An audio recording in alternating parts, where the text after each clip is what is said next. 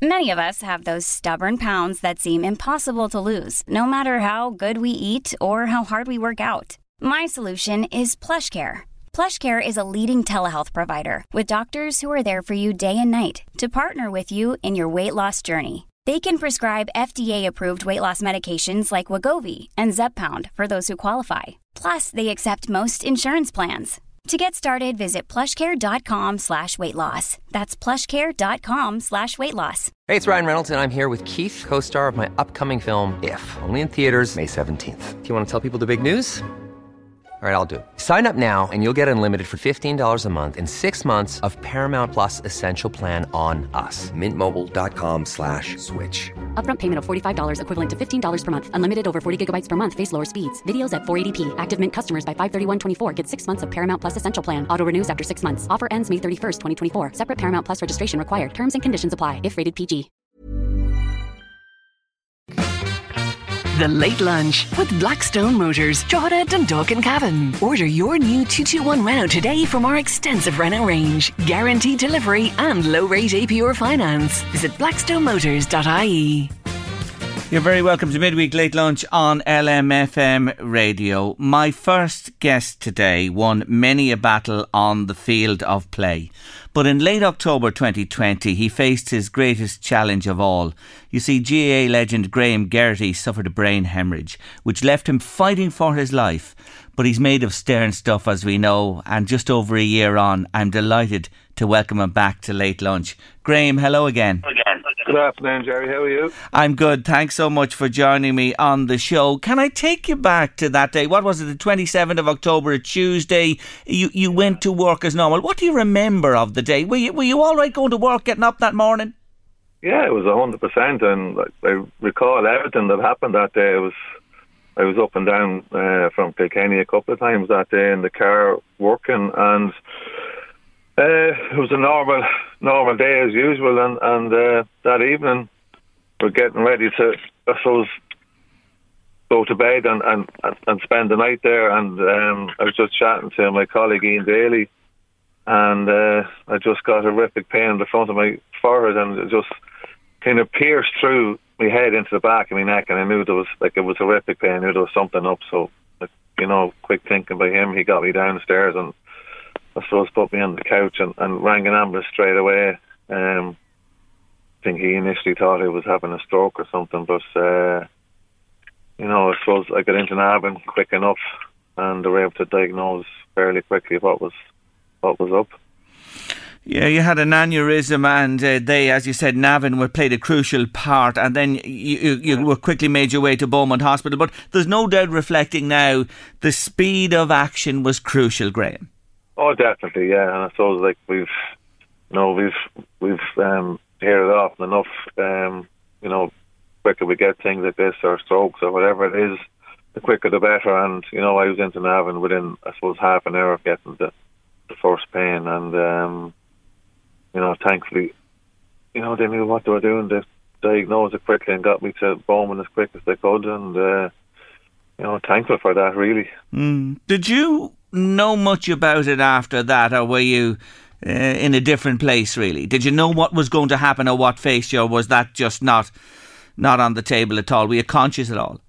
Uh, I was conscious all the time. Yeah. Yeah. Um, um, I remember going on the, on the trip up to Beaumont in the ambulance. Um, I thought I'd never get there actually, but you know, because I was in a lot of pain at the time, mm. uh, and then I suppose getting settled into into Beaumont, and so it was the height of the COVID at that time, and you know, getting COVID test, that's the last thing you wanted someone prodding you, you know. So it was, um, it was, it was a rough couple of days. I think I, you know, I was just hoping and waiting to to get the operation over me so I could get settled. But um, I had the operation on the Thursday, and I remember going down having to sign consent forms, and I said, "Here, don't care, just just put me out." You know, I just wanted to go to sleep really, and. Mm.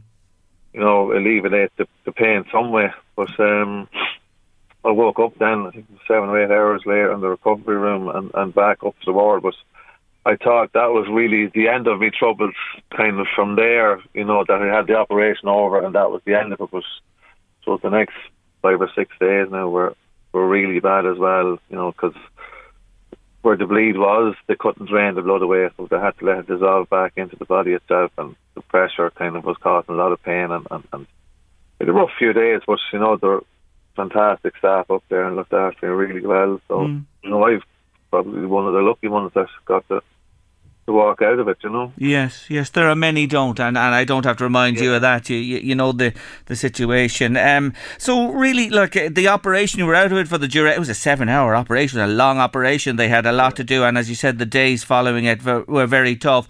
Um, did you think about you know your mortality? Like things like this only you know come to us when you have faced and others a situation like this. Did you did you ever fear that you mightn't you know turn the corner? Oh, I definitely did. I think there was a couple of nights I was I was lying in the bed just looking at the ceiling and wondering when it was going to end. And it was just one particular night I, I was just in a bad place. I just I've enough now. Just just let me go and take me or wherever. But that was it. And uh, all of a sudden, then this priest appeared around the corner, and uh, I don't know whether it was faith or, or divine inspiration or whatever, but uh, I had a chat with him probably for ten or fifteen minutes, and kind of, you know, I suppose showed me what I had to live for. Me about my family and friends and the kids and all that kind of stuff. So kind of got me through the night, and the next day was better, and the next day after that it was better. So you know, it, it's I saw some these things are at its worst. We kind of reflect and and see what's going on in our own lives and our family and, and friends, and I suppose that's what's really important more than anything else. It certainly is, Graham. It certainly is. Are you a religious type of man? You know, you mentioned the priest when when he arrived. Yeah. Sorry. Are you a religious type of person? You know, well, of your faith.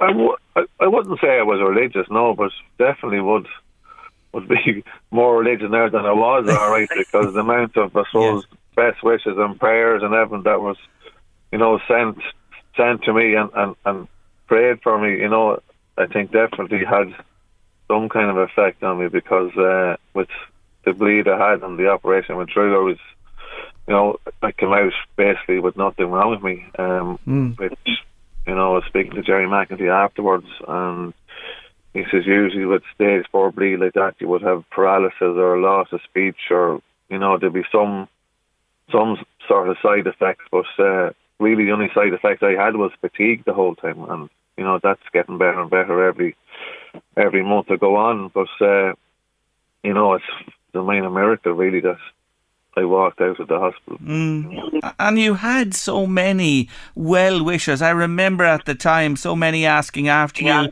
wishing you good, and and you realised that as well yourself, didn't you? When you uh, switched the old mobile back on. I did, yeah, and I suppose like Amanda had was obviously she wasn't let into the hospital, but she was bringing up um, I was getting cards to the house the whole time, and you know when I was able to read through them, it was you know it was it was nice to see the I suppose the the best wishes and and, and nice comments, you know. So um, yeah, it it it keeps you going really and puts everything in, in perspective, you know. So you said uh, fatigue is, is an aspect of, of your life now, but it's getting better all the time. Had you any rehab to do at all, Graham? Uh, not really, no. Um, I suppose trying to do a bit of exercise. I suppose it, it's it's harder to do exercise there than it was when I was playing, but um, it's yeah, no, I've I, I've no rehab as such, um, and the way things were at the time, you know, I was supposed to go for a checkup back to Beaumont at Christmas, and that didn't take place because of COVID. It was just done over the phone, and I had a scan then about just over two months ago. So um, still waiting for the results of that, by the way. But uh, yeah, I know it's like the hospitals are very under pressure, but uh, I'm sure if was that in serious, they'd be contacted. But um, yeah, yeah, no, it, it's it, it fatigue is part of of the recovery, I suppose, and mm. one of the side effects. But uh, you know, thankfully, it's it's getting better and better. And no reasoning for this because you're a young man, you're a fit fella, you always have been, you're active in your life. These are one of, this is one of these things that can happen to anybody at any stage. Is that you know? Did you ask these questions? I'm sure afterwards. Why? Yeah, yeah, and I suppose that was something that they couldn't answer. Um, you know, it, it can be hereditary as well. Uh, so I think that was kind of one of the the things I looked up then when I came out. I think my, my mother then reminded me that my granny died of an aneurysm as well, but she had it in her stomach, so it's probably it probably maybe stems from that. But I like I would have had no um, symptoms or you know nothing to to point out that there was something seriously wrong. Never have suffered from migraine for years and years, but uh, since the operation I haven't had one, so touch wood. But uh, maybe that was mm. you know something that uh, was lingering there or, or, or triggering it. But um, yeah, you don't know. With the bang I got over the years, you don't know. The doctors couldn't really put a, their finger on it either, or, or you know say exactly why it happened. But uh, yeah, you know, it's just one of these things that they said, as you said, it can happen to anybody. Mm. Um, you know, it has happened to several people since since I had mine, and they weren't so lucky. You know. Uh, yeah. But uh, yeah, we'll just I suppose keep looking forward and be thankful for what we have now at this stage. Sure thing. For Amanda and the children as well, what a gunk they got at the time and all they had to go through because with COVID as well, the restrictions on the hospital, you're in there, it's not straightforward. You have a wee fella, what age is he? Or was he four then? you have a funny story about him. Did he ring up or talk to you? Or uh, there's a story about this, isn't there? Yeah, he was, he was just, he was five at the time, five and a half. Um, but uh, yeah, so um, he couldn't understand why I wasn't coming home, and like, I, I told him I was coming home in a couple of days. And uh, he says, the doctor there. And I said, oh, put me on to the doctor. I want to talk to him. So, you know, so he was he was going to give him a bit of his mind. But, uh, yeah, I suppose, you know, uh, we're lucky enough that he's young enough that he doesn't really understand what was going on. Um, I think for the older ones, you know, they're 23, 20 and, and 17 now, so they obviously you know, knew what was going on and were worried. So, yeah, yeah. you know, it was, but I think, you know, I was thankful to walk out of the hospital. And that's kind of really when it hit me what had happened that, you know, you're, yeah. I got into the car and I just, you know, started crying and Amanda couldn't understand, you know, what was wrong. But I think it was a relief of just finally getting out of the hospital and being in one piece and alive, I suppose. Yeah, sure thing. Uh, I was just going to say the apple doesn't fall far from the tree with the young Geraghty and him wanting to talk to the consultant, I have to say. but uh, ah, we have many good wishes to us coming uh, for our first guest on the show today, Graham Geraghty. Graham, you're very popular out there. You have a big fan club. Sure, you've always known that, haven't you? Oh, that's great to hear, Jerry. oh, yes, yeah. Brendan Hughes, just a few of them. Brendan Hughes has been on to say uh, he's delighted to hear you, hail and hearty, and well done to you. Uh, we have a message from a Deirdre saying there, thank God for Navan Hospital that day. They played a big part in Graham's uh, recovery, and that is a very good point to make. Another one there from Sandra saying in 2017, when I was 47, the same thing happened to me. I'm four years in, and I thank God every day that I got to survive. I want to wish Graham all the best best. He's so inspiring, and so on and so on they go. There's a big love out there for you. Ah, that's nice to hear, Jerry. You know, and I suppose you know a lot of people who went through the same thing have, have been in touch with me as well, just to I suppose advise me on what was going to happen and and you know steps to take, I suppose, going forward as well, which was really helpful too.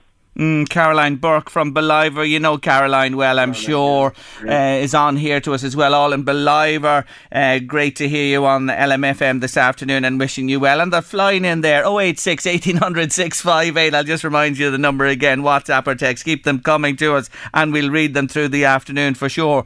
You mentioned, you know, life, your family, your children, put everything in perspective it's a point that people make all the time. We, we get on with the busyness of life. I do, you do, Graham, everybody does. Something like this really does stop you in your tracks, doesn't it?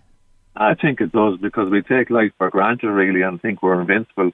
I suppose definitely I thought I was, you know, I didn't expect something like this was going to happen or anything really. You know, and I suppose men in general don't really, you know, put everything on the long finger and, and don't go for regular checkups. I'm not saying that they would have picked this up, but uh, it's something that I suppose needs to be highlighted as well. That we need to look after ourselves a bit better.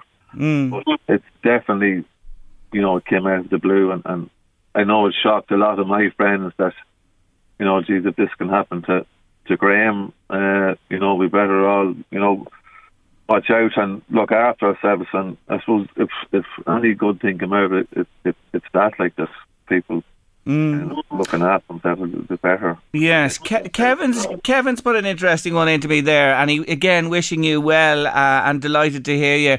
Just wondering, you know, with all the rough and tumble in your in your GAA career when you took knocks for sure, uh, you know, w- would you ever consider anything like that might have contributed?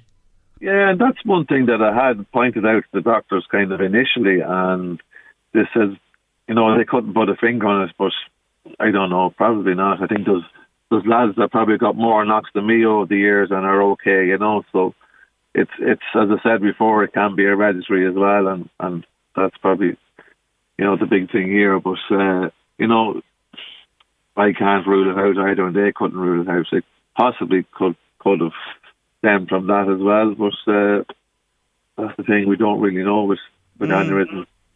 Yes, uh, your loud fans are on as well. Liam, o- uh, Liam O'Neill leading the charge there today from uh, uh, the Wee County. Great to hear Graham on with you today. Uh, Jerry, wish him all the very best. He's a fantastic guy. Thanks indeed for that, Liam. They're just hopping along here as I speak. The other thing is, Graham, you mentioned your granny. Uh, you know, had had the same condition. Can you be tested for this, Graham? I'm thinking of your children of that. Yeah, yeah, you can, and they will have to be tested as well.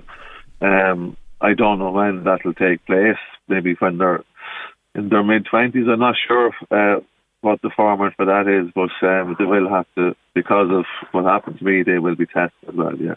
Yeah, that's good to hear. So that's a good thing, you know. Yeah, it is a good thing and a very important uh, awareness to create as well for anybody who might be concerned. So you get back on your feet, the energy thing, bit by bit, you're getting stronger. You keep a good eye on the old footy.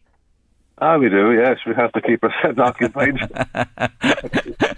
yeah, but isn't it great that you had the interest? You know what I mean? Have you been to a game? Have you been out and about since, or are you uh, doing anything? Yeah, yeah. I, I haven't been at you know too many games, but I've been a few over the summer. All right. Um, yeah, so we'll be we'll be interested now looking at the next couple of weeks. I think it's the Glen Emmets are, are are playing St Vincent's in the junior championship, so we'll, we'll, we'll be keeping an eye on that. Yeah, yeah, that's right. It's allowed me clash in in the Leinster Junior there for sure. So that that is one. Um, uh, again this year, when you look at the just before you go, because you're a man who's played at the highest level and won the ultimate in All Ireland titles. Tyrone coming from uh, you know uh, right of centre this year to win the All Ireland. Did that surprise you? It did a bit. Now I I didn't see it happening now, especially after the the you know huge defeat to Kerry in the league. I think it was 25 points in that, and I didn't really see them uh, challenging in Ulster at all, and they just seemed to um, find a second gear after the league finished, and, and you know really finished the, the year on a high, and, and you know they were probably the better team in the final, but they still got hard to put Mayo away, and I think like Mayo probably never going to win that district. They had, mm. had plenty of chances, but just didn't take them. But uh, you know, you have to hand it to to uh, you know Fergal Logan and, and Brian Dooher. you know their second year in charge, they're doing really well, and and, and to win in Ireland, it's fantastic, and especially with the tradition that's that's in Tyrone and, yeah. and with Mickey Harte then as well. So mm. it, it it was a tough, I suppose, mantle to take over, but uh, they've done really well. They really did. They really did. Oh, we won't go anywhere with Mayo. We'll leave that to Providence, and God knows, yeah. maybe someday they will win it. Anyway, you've won a famous victory, probably the most famous victory of your life, Graham Geraghty. And I'm thrilled I've had the opportunity to say hello to you today on the show. And I just see, again, I say it again, the respect and love that's out there for you. And Graham, continued uh, success in your recovery, and best wishes to Amanda, your children, and all the family. Thanks, Jerry. Pleasure to be with you. Take care of yourself. Bye bye. That's uh, the wonderful Graham Geraghty there, and I'm really thrilled to have a chat with him on the show this afternoon. You're at Late Lunch on LMFM Radio. I never knew Graham Geraghty was so popular. He really is popular. Honest to God, some of your messages, just a selection of them I've picked out here. Great listening to Graham. You're a warrior on and off the field. Keep going, man. That comes in from the line of family. Best wishes, Graham. One hell of a lad. Martin and Lily Mangan in Dunboyne have been in touch. Louis's been on to us. He's listening in Canada this afternoon and he sends Graham all his good wishes and so on and so on they go. Dignity for Patients has a new CEO. She's in the hot seat about five weeks now. She's only finding her feet, but she's with me today on Late Lunch. Adrienne Riley, welcome back to the show. Thank you very much, Jerry. It's nice to be on the late lunch again, and I really appreciate the invite to talk Not- about my new role as CEO and returning to Drogheda. Yes, you are because we spoke and you've been all over the world in between and building up a wonderful CV of experience. Did you just go for this? Was it advertised? Did you just say, hey, I'm ready now to have a go at something like this? Well, it was advertised, and um, when I saw it, I thought, you know, would I come back home? Was a time? And to be honest with you, you know, I've never really left Drogheda in my heart or soul and all my friends and people. But I also wanted to come back and do the job because it seemed like I was, you know, rounding off a circle. I started working in human rights as the, one of the first graduates. We were, I was in the first year of the Human Rights Law Masters in Galway hmm. in the Irish Centre for Human Rights. And at that time, 20 years ago, I graduated. There was very few human rights legal organisations working solely on the issues, apart from really in Northern Ireland. Um, but now human rights is at the heart of everything we do in relation to dignity and um, protection and prevention of abuse with victims and survivors. And when I saw the job, I thought, you know what? I want to go back and I want to work with the people of the, this area um, and bring all my national and international expertise home and hopefully work with victims and survivors to ultimately fulfill what they want in relation to this organisation, which is a public inquiry into the sexual abuse that happened to them during a period of over 31 years and longer in relation to healthcare settings.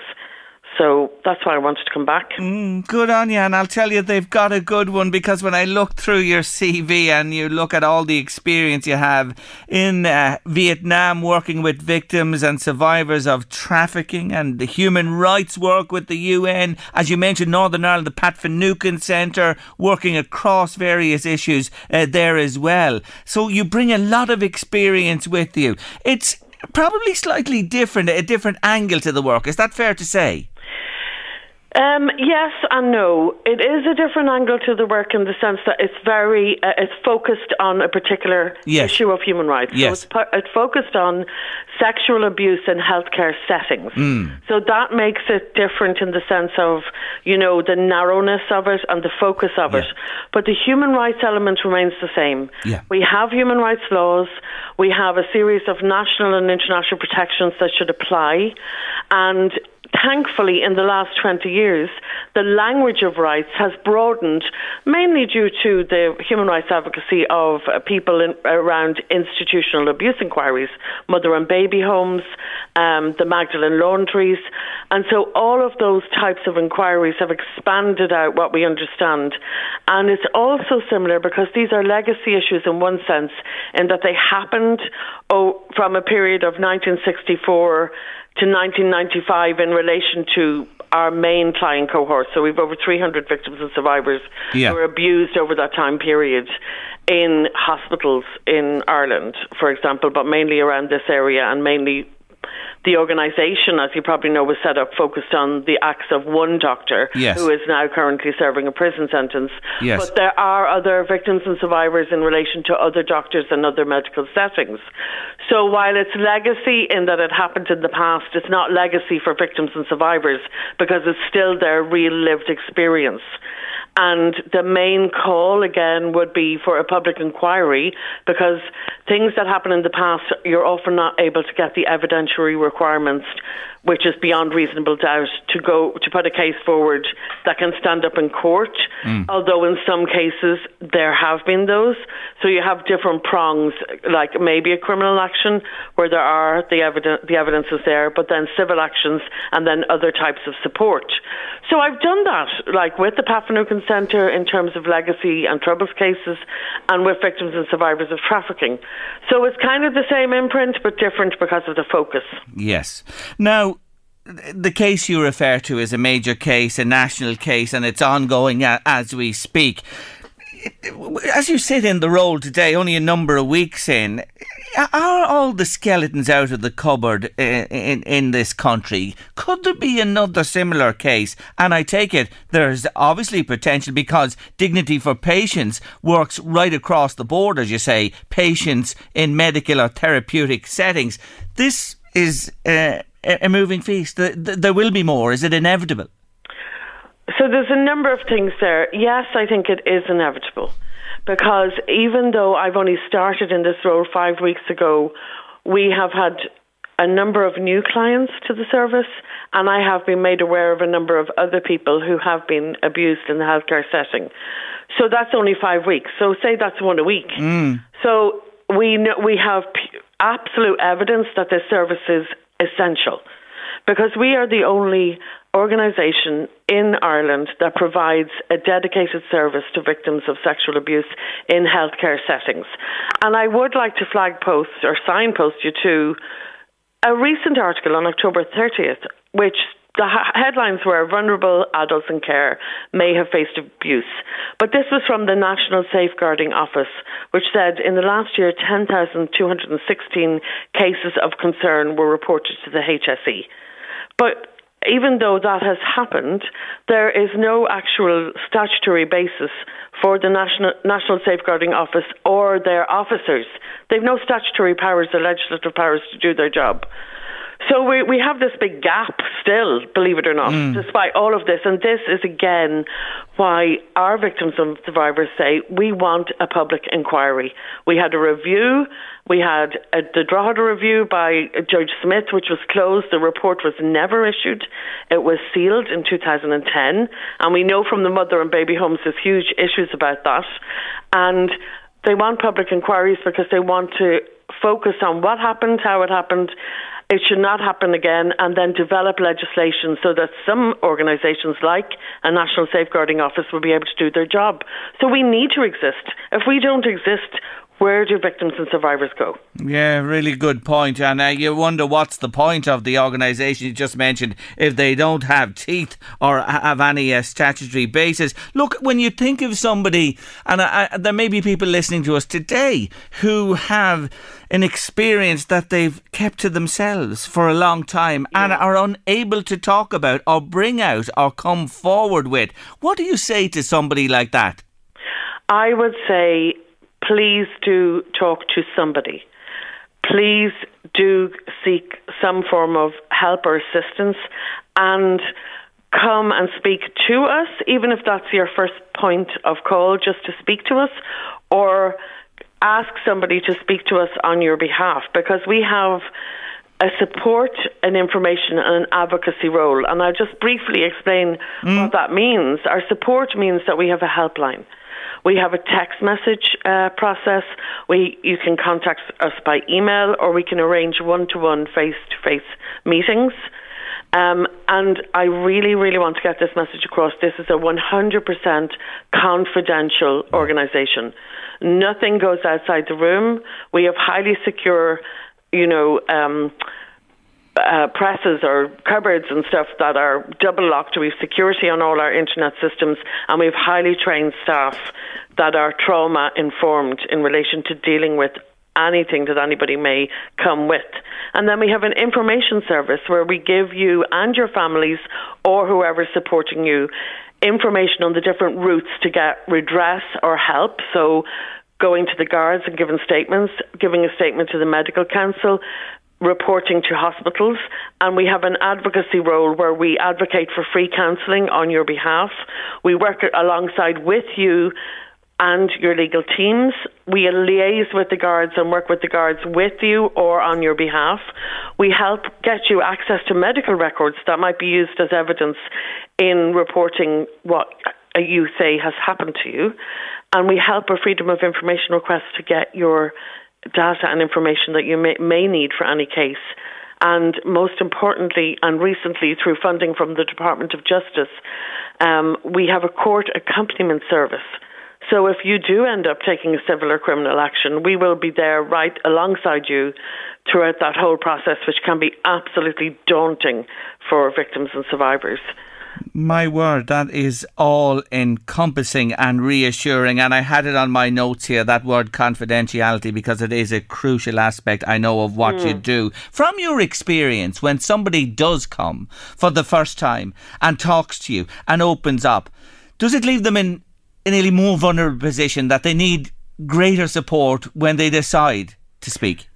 It varies from person to person, but that is definitely one thing that does happen. You know, um, trauma is triggered at different times for people. Some people are resolute right up until the end. I have seen this with work I've done in Northern Ireland and then complete need the most help at the end of a process and other people need it at the beginning and other people in the middle. It just it is a very, you know, wide expanse um, the impact of trauma.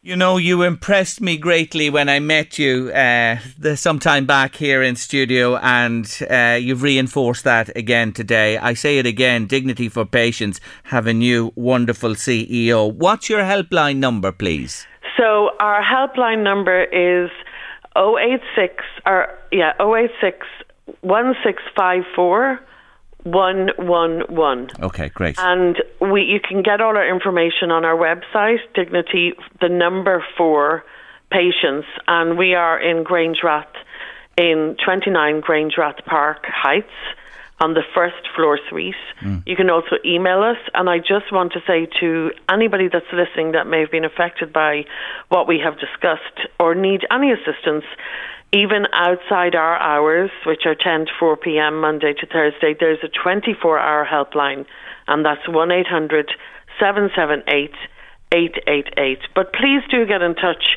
if you feel you need to. We are here and we're dedicated 100% to the people we work with because actually that's why we do what we do. It's for them. And finally, just to emphasise again, you're for everybody. It's right across the country, nationally, no matter where you hear this today, people listening online, on Yeah. the podcast later on. And secondly, to say it's just not about in a hospital uh, situation or a formal, you know, uh, gathering of different uh, medical people together, that it can be an individual practice, an individual issue. Yes, absolutely. In therapeutic settings or in hospitals with your, you know, in a doctor's setting or any other health setting where you will be getting treatment Yes. or seeking advice or help in relation to your health. So, healthcare settings. Adrienne, good luck to you. Wish you well, and thank you so much for joining us on the show again oh, today. Oh, Jerry, thank you so much. And you know what? It's just wonderful to be home as well and doing the work that I do. You know, it's fantastic. So, thank you so much. Not at all. Welcome home, Adrienne Riley. Thanks for joining Thank me you. again. Bye. bye. Bye. Aha. Aha. Aha. Yes, 1985, Hunting High and Low, the album. That one is taken from They Were My Artists of the Week, one week during the year. They were indeed. That one made number two in the UK. It just fell short of the number one slot, but it did make number one in the USA, number two in Ireland as well. So in this neck of the woods, two, but number one in the United States. Just reminding you, there's a great evening of entertainment coming up next Wednesday night at the TLT in Drogheda with a retirement gala concert honouring Tommy Leddy, the great Tommy Leddy. He's going to be a guest of ours on the show next week. We're going to catch up with the great man. The show is hosted by Ronan Collins and features Nathan Carter, Sharon Shannon, the Conqueror Show Band, and so many more. For more information, and if you'd like to go along and enjoy a great night with Tommy, check it out, the TLT.ie. That's the TLT Theatre. Give them a shout there. Tickets available. Meanwhile, at the venue in Ratoath, the Bob Dylan Road Show, a new tribute band featuring all of Dylan's greatest music, takes to the stage on Thursday, the 25th of November. Again, further information can be obtained from the venue, ratoath.ie. Louise, I meant to ask you this. Sleep. How long do you sleep for at night time? Depends on which child is beside me. Go out of that. You're joking me. Uh, no, I could get kicked anytime during the night, and then another little soul pop in, and I'd be pushed out of the bed completely So your night's rest is broken, is it? Yeah. Most nights. every night. Every night. Mm-hmm. Every night. How many hours sleep do you need to function? About 36. the reason, well, no, well, that's part of the reason I ask you. You're going to enjoy Burke's banter later on in the show today, I promise you, because I think it sums you up. But it's not just sleep related, it's not directly to that. No, I was just thinking, six hours now, I can do, I get it, six hours does me, six hours sleep. And I will Continuous. only. Yeah, generally, I, I I get it now- now. And six hours. I've just been watching the last while and that, and it is a bit of a change because I go to bed a little earlier. You know the way I told you I was a night owl. Normally you're I'm up- yeah. actually yeah. I'm actually going to bed early. now around the eleven o'clock. I don't hit the midnight mark. Only a nod night now, and I'd sleep. Say if I went at eleven, I'll fall asleep straight away, but I'll waken at five. Will you? Yes, six hours, six hours, bang. Or if I went at 12, it'd be six o'clock. I'll waken at five and then I'll dander around a bit, you know, sort of dozing. But I, I am really awake from that that time. But six hours, I think I. Eleven Get, o'clock would be a night out for me. what? it- Yeah. be like a Saturday night. Ah, poor Louise, poor Louise. But you see, you're going through a life stage that I've gone through and passed. You know what I mean? Uh, That's just the way it works at It's all times. coming back, karma. Yeah, well, you see, you know, we all. And I used to wake my mother up at three or four o'clock in the morning to answer the front door. Of course you did. Drove the poor woman Patsy, drove Patsy mad. So you did. And and and now now you see it's payback. It's payback It's now. coming back It's karma. It's coming back to you now with the little ones. But there you go. It's just something I said I'd mention today. I wonder, you know, uh, listeners uh, to late lunch today, what do you get away with sleep wise? Would anyone get away with five, six hours a night? Do you need a lot more? Do you need your eight hours shut eye or your ten? Just a little trivia on the show today. Some people say that it works in cycles. So if you need eight hours sleep and you have nine hours sleep, your body, it feels like you've only had one hour sleep because you're into your second cycle, if you know what I mean. You studied Lucy Wolfe too much. something. You studied Lucy That- Wolf that too lady was my ah, Oh, saviour. she, yes, she's great, isn't she, when it comes to sleep matters? Anyway, but I go to bed at 11, but I always make sure I'm up to listen to Christy and Seamus in the morning, says a listener. Another one there. Depends what you're up to, Jerry. The night before a holiday or a day's fishing, she'd only sleep a couple of hours. Getting up for work, well, that'd be a seven hour kip, says Jamie. Thanks indeed. Keep them coming to us. How do you sleep? How long do you sleep? 086 1800 658 by WhatsApp or text. Now, my next guest on the show worked in a large semi state organisation at senior managerial level. But she's moved and transformed Martinstown Lodge in County Meath. And in her own words, she says, I am now living my best life. I want to know what it's all about. I'm delighted to say hello to Emma Jane Clark on late lunch. Hello, Emma Jane. Good afternoon, Jerry. Thanks so much for having me on your show. I'm delighted to have you with me today. When somebody says I'm now living my best life, I want a piece of it, please. So do my listeners today. Explain. So, as you mentioned there, I was a senior leader in a, in a semi state organisation, and I am also a qualified coach, a professional coach, and corporate well-being coach. And I managed multiple teams in my role, and I loved helping people. It was just something that really gave me joy in my life and, and working with people. So we bought Martinstown Lodge about three and a half years ago now, and it was a it was a riding school, and we wanted to open it up to people to help them actually get out of their own way, to be able to unleash and I suppose tap into their potential.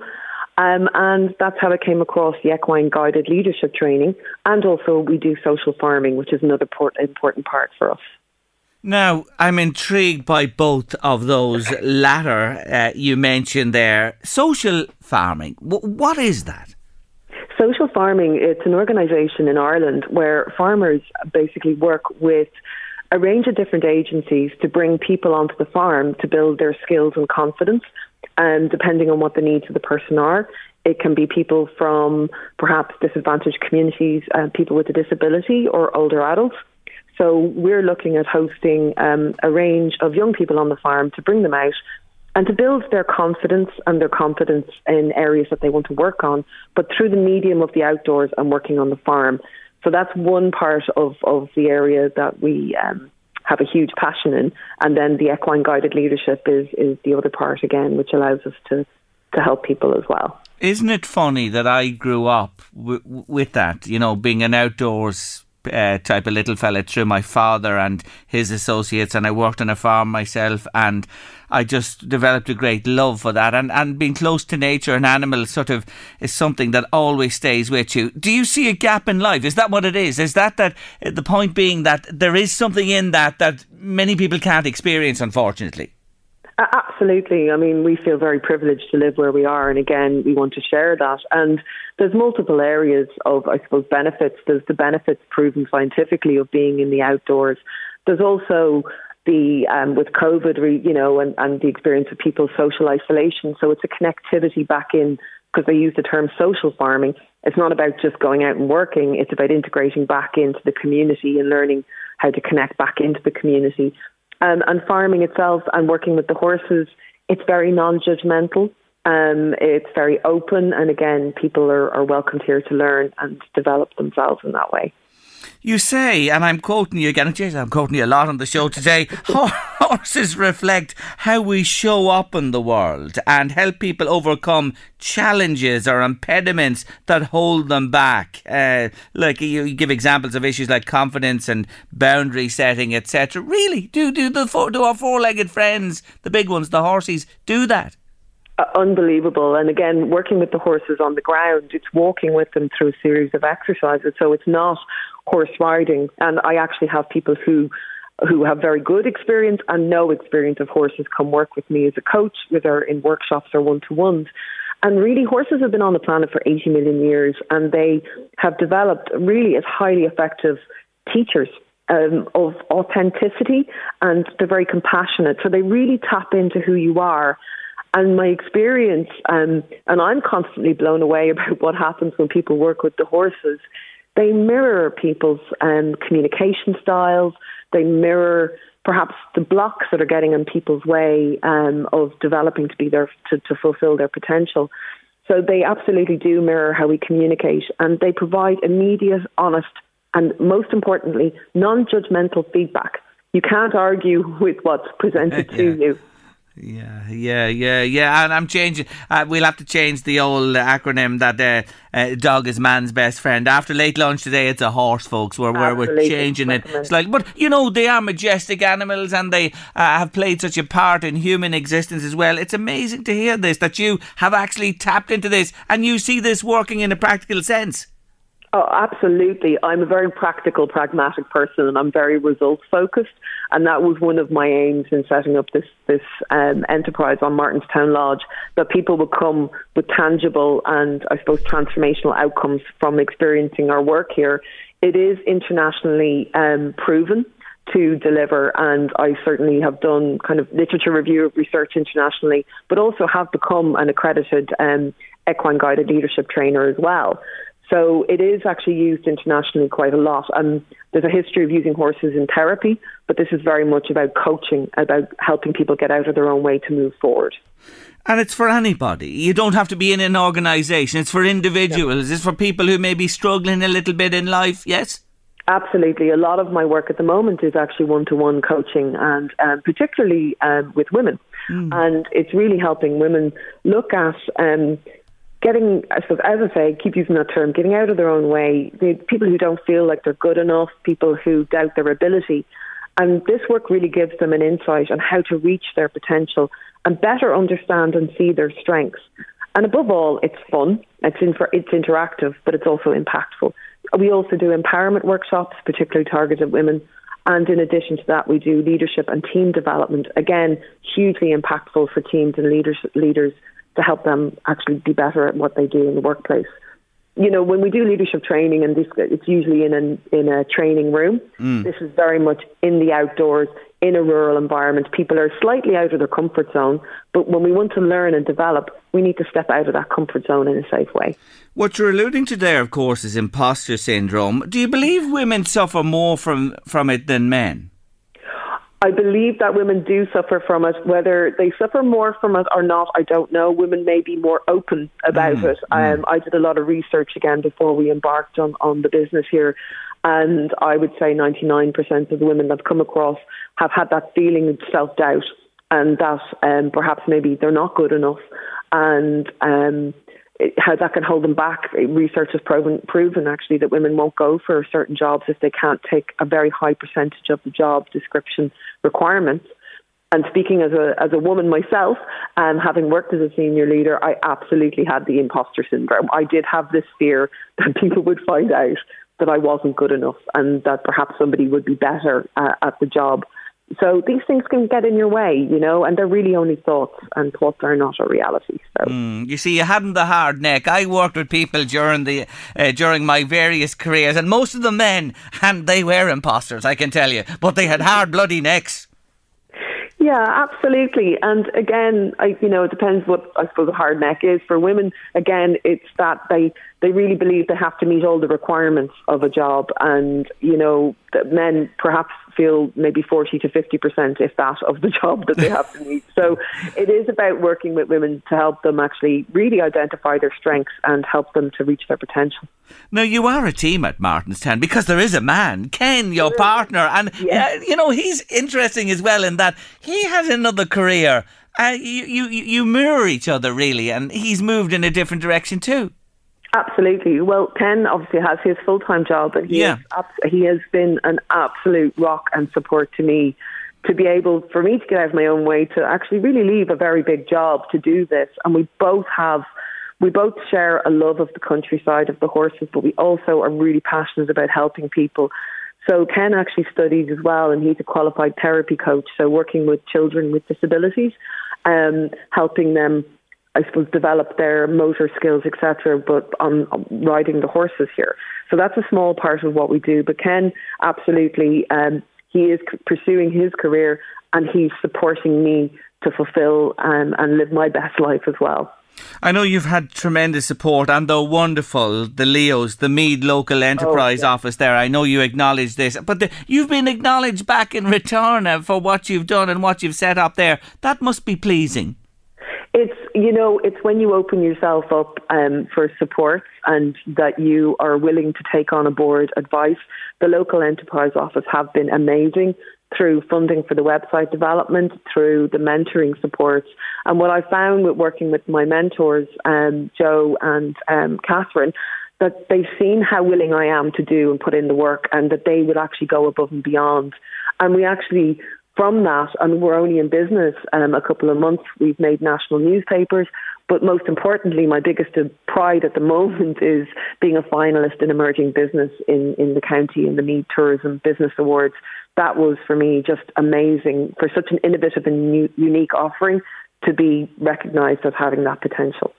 Now, we mentioned at the start you, you had a senior position in a semi state and you're well familiar with big organisations and teams and all that goes uh, with that. I often heard it said, wouldn't it be a great job if it weren't for people? You, you've heard this, I suppose, yourself many times in the past. You know what I'm getting at. But just to come back to it before we finish, this is just not focused. It, it will help if, you, if you're looking for assistance within your career or advancement of that. You're there for that. But personally as well, back to this point, personal development, you marry both and more besides.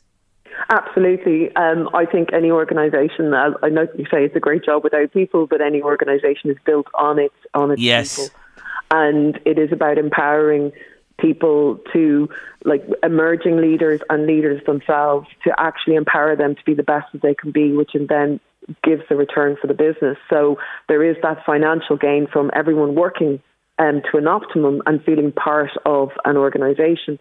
Um, we do team development, as you mentioned, and leadership development, and again, highly impactful. Um, um, the the reviews to date and the feedback has been highly impactful when we go back to the workplace. Because there's one thing about working with the horses in the arena, but really it all translates back into life and into how we are at work and how we can actually improve how we are to actually improve our return. How many horses have you? Um, we have four that we use. Um, we have nine on the farm, but we've four that we use that have, you know, the, the correct behaviour um, for this kind of work. And um, there, each one of them is just such an amazing teacher in different ways. It's just phenomenal what comes out with people depending on, on what which horse they work with. Well, they take care as well, and they have to be uh, fed and looked after every day. By God, you're a, mi- a, busy lady there at the lodge, I have to say. For people listening today, for our listeners on late lunch, Martinstown Lodge, what's the easiest way to get in touch? Um, martinstownlodge.ie and info at martinstownlodge.ie and just reach out to me. Anyone's got any questions or want to find out more about what we do, we'd be delighted to speak to them. You're really interesting. You've made the change. You're loving it. You're making a real difference. It's been a pleasure talking to you today. Thank you so much, Jerry. Really appreciate it. Thank you. Take care of yourself. That's Emma Jane Clark there from Martinstown Lodge. 200 years old. Lovely, lovely place. And they've made a great go of it there. We wish them well. Late lunch LMFM radio. Jerry, I can do it four hours shut eye, says Joey. Four hours? Good on you. That's short. I need the six myself. I was mentioning it there a moment ago. I wish I could sleep, Jerry. Two hours at any one time is all I can do. I'm wrecked. I ain't surprised. That comes in from a listener today. Here's another one. Paula, you're so lucky. Bed at 10, Jerry. Up at 8. 10 hours. Have to get it every night. Aren't you so lucky, Paula? 10 hours sleep? Oh my God, I could only dream of it. Used to get it years ago when I was a teenager, but ever since then, it's gone off the wall completely. Now, my artists of the week are Simon and Garfunkel.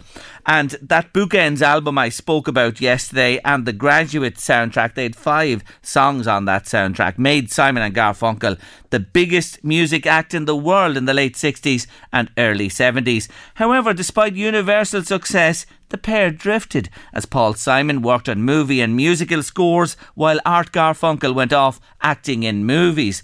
In late 1969, they toured America and released their final album called Bridge Over Troubled Water. That was in January 1970, and they went on to play their final concert in July of the same year at Forest Hill Stadium in New York, their hometown, and then they went their separate ways. Would you believe it? They barely spoke for a number of years. However, they did reunite from time to time for one off events, especially in the latter part of the 70s when their relationship once again mellowed. Back to that final album today for my song and what success it brought them. The album, the biggest selling of all time until surpassed by Michael Jackson's Thriller, with the lead single of the same name becoming Simon and Garfunkel's greatest song. Covered since by so many others like Elvis, Roy Orbison, Johnny Cash, and Aretha Franklin, to name drop but a few. Timeless, forever relevant, simply a classic. When you're weary feeling small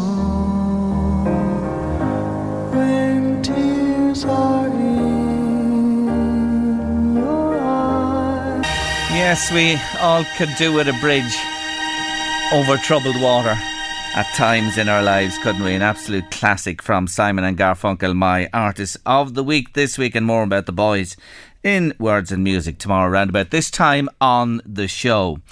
Up next on Late Lunch, Burke's Banter. Yes, Sinead Burke, she sends us her thoughts from time to time on the show, and we love to hear them because she's simply brilliant. She's always on the money. And I think for all parents out there today with young children, you won't want to miss Burke's Banter. It's coming next. Himself summed it up very well the other day. It was a typical weekend morning in the Burke household, as we rushed around looking for shin guards and football boots, preparing to spend a couple of hours alongside a freezing sideline. Mr. Burke glanced at an advertisement for Black Friday and Cyber Monday deals and announced, in the weary tone of a man who hasn't had a proper rest in 13 years, I can't wait until feck all Saturday. And the man had a point. Say what you like about the challenges of lockdown, but frantically searching for two euro to pay for the referee wasn't one of them. When did the weekend merge into part of the working week? I'm sure there was a time when you clocked off Friday evening and two whole days stretched out before you. Reading the papers, mooching around the shops, possibly having a drink or two. Was there a big meeting held a few years ago that decided because you now live in a separate house to your parents and have children of your own, you will never again have a proper weekend. Did I miss a referendum? Perhaps Europe was involved. Saturday and Sunday are now spent doing grown up, boring things. Young children mean lie ins are the first thing to go. If you finally put some shape on the garden, you may pencil in a few hours mowing the lawn and cleaning out gutters. As you work during the week, there's also grocery shopping. No more idling over which top to buy in River Island to wear out that night. You're going nowhere, so leisurely browsing is now confined to the centre aisle in Aldi. Here you may end up buying a power hose, thus committing yourself to even more flippin' house maintenance. As your kids get older, they join sports teams, or dance groups, or both. I mean, honestly, I should just ask for a taxi sign in my letter to Santa and be done with it. One of my friends has to be at two different sports halls at the same time every Saturday. I don't know how she does this, but my suspicion is she has solved the gymnastics versus Irish dancing conundrum by using a time turner, the time travel device used by Harry Potter. In the unlikely event she doesn't have one, can I suggest parents everywhere get together to sponsor a new category in the Young Scientist competition? This new section will award the teenage superbrain who can invent one of these devices. We're the ones ferrying these geniuses to chess clubs and coding camp. It's time they gave something back. What a lovely surprise it would be to stumble over a competitively priced time turner beside the toolboxes in Lidl. This time of year, there is a seasonal spike in the weekend workload. In the Burke House, sometime in November, a conversation is had. Details vary from year to year, but the general thrust goes like this Mr. Burke, this house is getting very tired. I'd like to get a few things done. Me, because I never learn, reply, You're right, it's a kip. Let's change everything before Christmas. The house that the day before was quite nice and comfortable has now been officially declared derelict, and the work begins. This happens every year. It never dawns on us to have this conversation in July. No, we prefer to have it five weeks before the busiest and most expensive time of the year. Secretly, we must enjoy the challenge of a deadline, and we're not alone. A quick straw poll of the football sidelines confirms through chattering teeth that most households were engaged in wallpapering, painting, and worrying if the new three piece suite would arrive in time. We can only hope there wasn't too many L shaped sofas on that ship stuck in the Panama Canal. My thoughts and prayers are with these families at this anxious time. Weekends, in the purest and loveliest sense of the word, are for children and adults who have no children. When you're retired, every day is a weekend. For those of us in the middle of these life stages, let's not kid ourselves. Life is relentless. The only difference is some days you get paid for the work you do. The other two days you are grafting hard in work you have no natural ability for and actually costs you money. The reward is fleeting, but sustaining collapsing on the new couch mid December and thinking, good Lord, we actually got it all done. We've no energy and no money, but in fairness, the place is looking reasonably well. Until next November, that is, when the domestic DIY dance begins again. Feck all Saturday? I've looked it up on my pension statement. It's 26 years away. Isn't she just. Isn't she spot on, Louise? I am Sinead Burke. I knew it. I have uh, rechristened the weekend. Saturday doesn't matter day, and Sunday is no fun day. God for help the you. parents. Hold on, I out the violin here. I, I laughed when I heard the taxi plate. Karma. The taxi plate on the car. Yes, Yes. you could do with it. You surely Although I don't think taxis would like to be associated with my driving. Ah, she's so observant, isn't she? Like Brilliant. she sums it up brilliantly there. And as I say again, it is a time you go through when you have the children they're going here, there, and everywhere. It is part and parcel, and you do feel like one week rolls into another. That's for sure.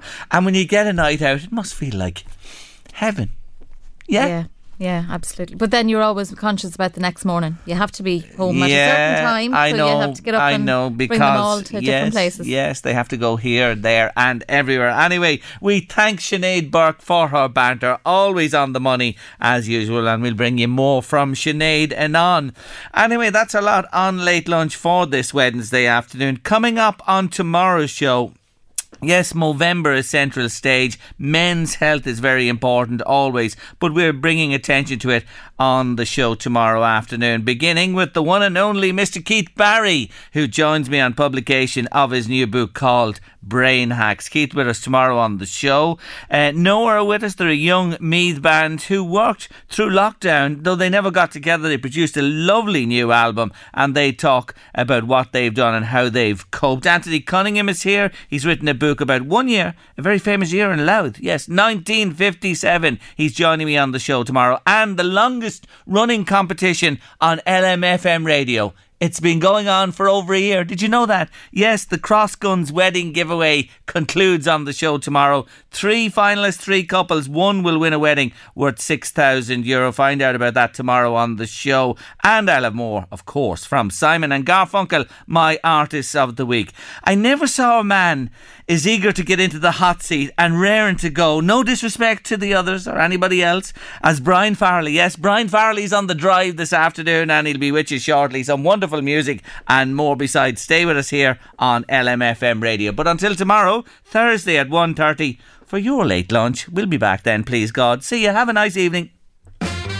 The Late Lunch with Blackstone Motors, Drogheda, Dundalk and Cavan. Order your new Dacia Duster or the all-new Dacia Sandero and Stepway. Guaranteed delivery and low rate APR finance. Visit blackstonemotors.ie. A lot can happen in the next three years. Like a chatbot may be your new best friend. But what won't change? Needing health insurance. United Healthcare Tri Term Medical Plans are available for these changing times. Underwritten by Golden Rule Insurance Company, they offer budget friendly, flexible coverage for people who are in between jobs or missed open enrollment. The plans last nearly three years in some states, with access to a nationwide network of doctors and hospitals. So, for whatever tomorrow brings, United Healthcare Tri Term Medical Plans may be for you. Learn more at uhone.com. It's that time of the year. Your vacation is coming up. You can already hear the beach waves, feel the warm breeze, relax, and think about work. You really, really want it all to work out while you're away. Monday.com gives you and the team that peace of mind. When all work is on one platform and everyone's in sync, things just flow wherever you are. Tap the banner to go to Monday.com. Hey, it's Ryan Reynolds, and I'm here with Keith, co star of my upcoming film, If, only in theaters, May 17th. Do you want to tell people the big news?